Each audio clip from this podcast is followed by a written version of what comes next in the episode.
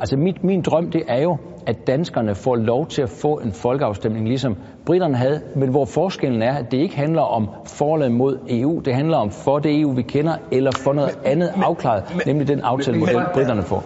Jamen bare for at forstå lige konkret, fordi man kan sige, altså det er noget, der forhandles om året ud, og vi ved ikke, om det bliver et hard Brexit, eller der kommer sådan en udvidet EØS-aftale, men den blive. Men hvis der kommer en aftale,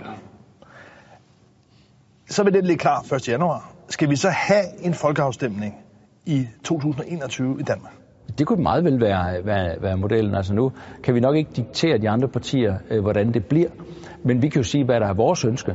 Og vores ønske i Dansk Folkeparti, det er, at danskerne, når britternes forhold er afklaret, forhåbentlig med en aftale omkring frihandel, at så får vi i Danmark en folkeafstemning, hvor danskerne får lov til at afgøre, om vi skal gå samme vej som britterne. Jeg er ikke med på, at det kan DF ikke afgøre alene, men, men, men du kan vel tilkendegive i dag for eksempel, at hvis der kommer den her aftale, og det ser meget jo ud til mellem Storbritannien og, og EU, så vil Dansk Folkeparti gå forrest i bestræbelserne på at skaffe danskerne sådan en folkeafstemning. Ja, det, det kan jeg klart sige uh, ja til. Det vil vi gøre. Det har været vores akt hele vejen igennem det her forløb, at danskerne skal have ret til en folkeafstemning hvor danskerne får muligheden for også at vælge et, kan man sige, en, en mere løs tilknytning til resten af Europa til.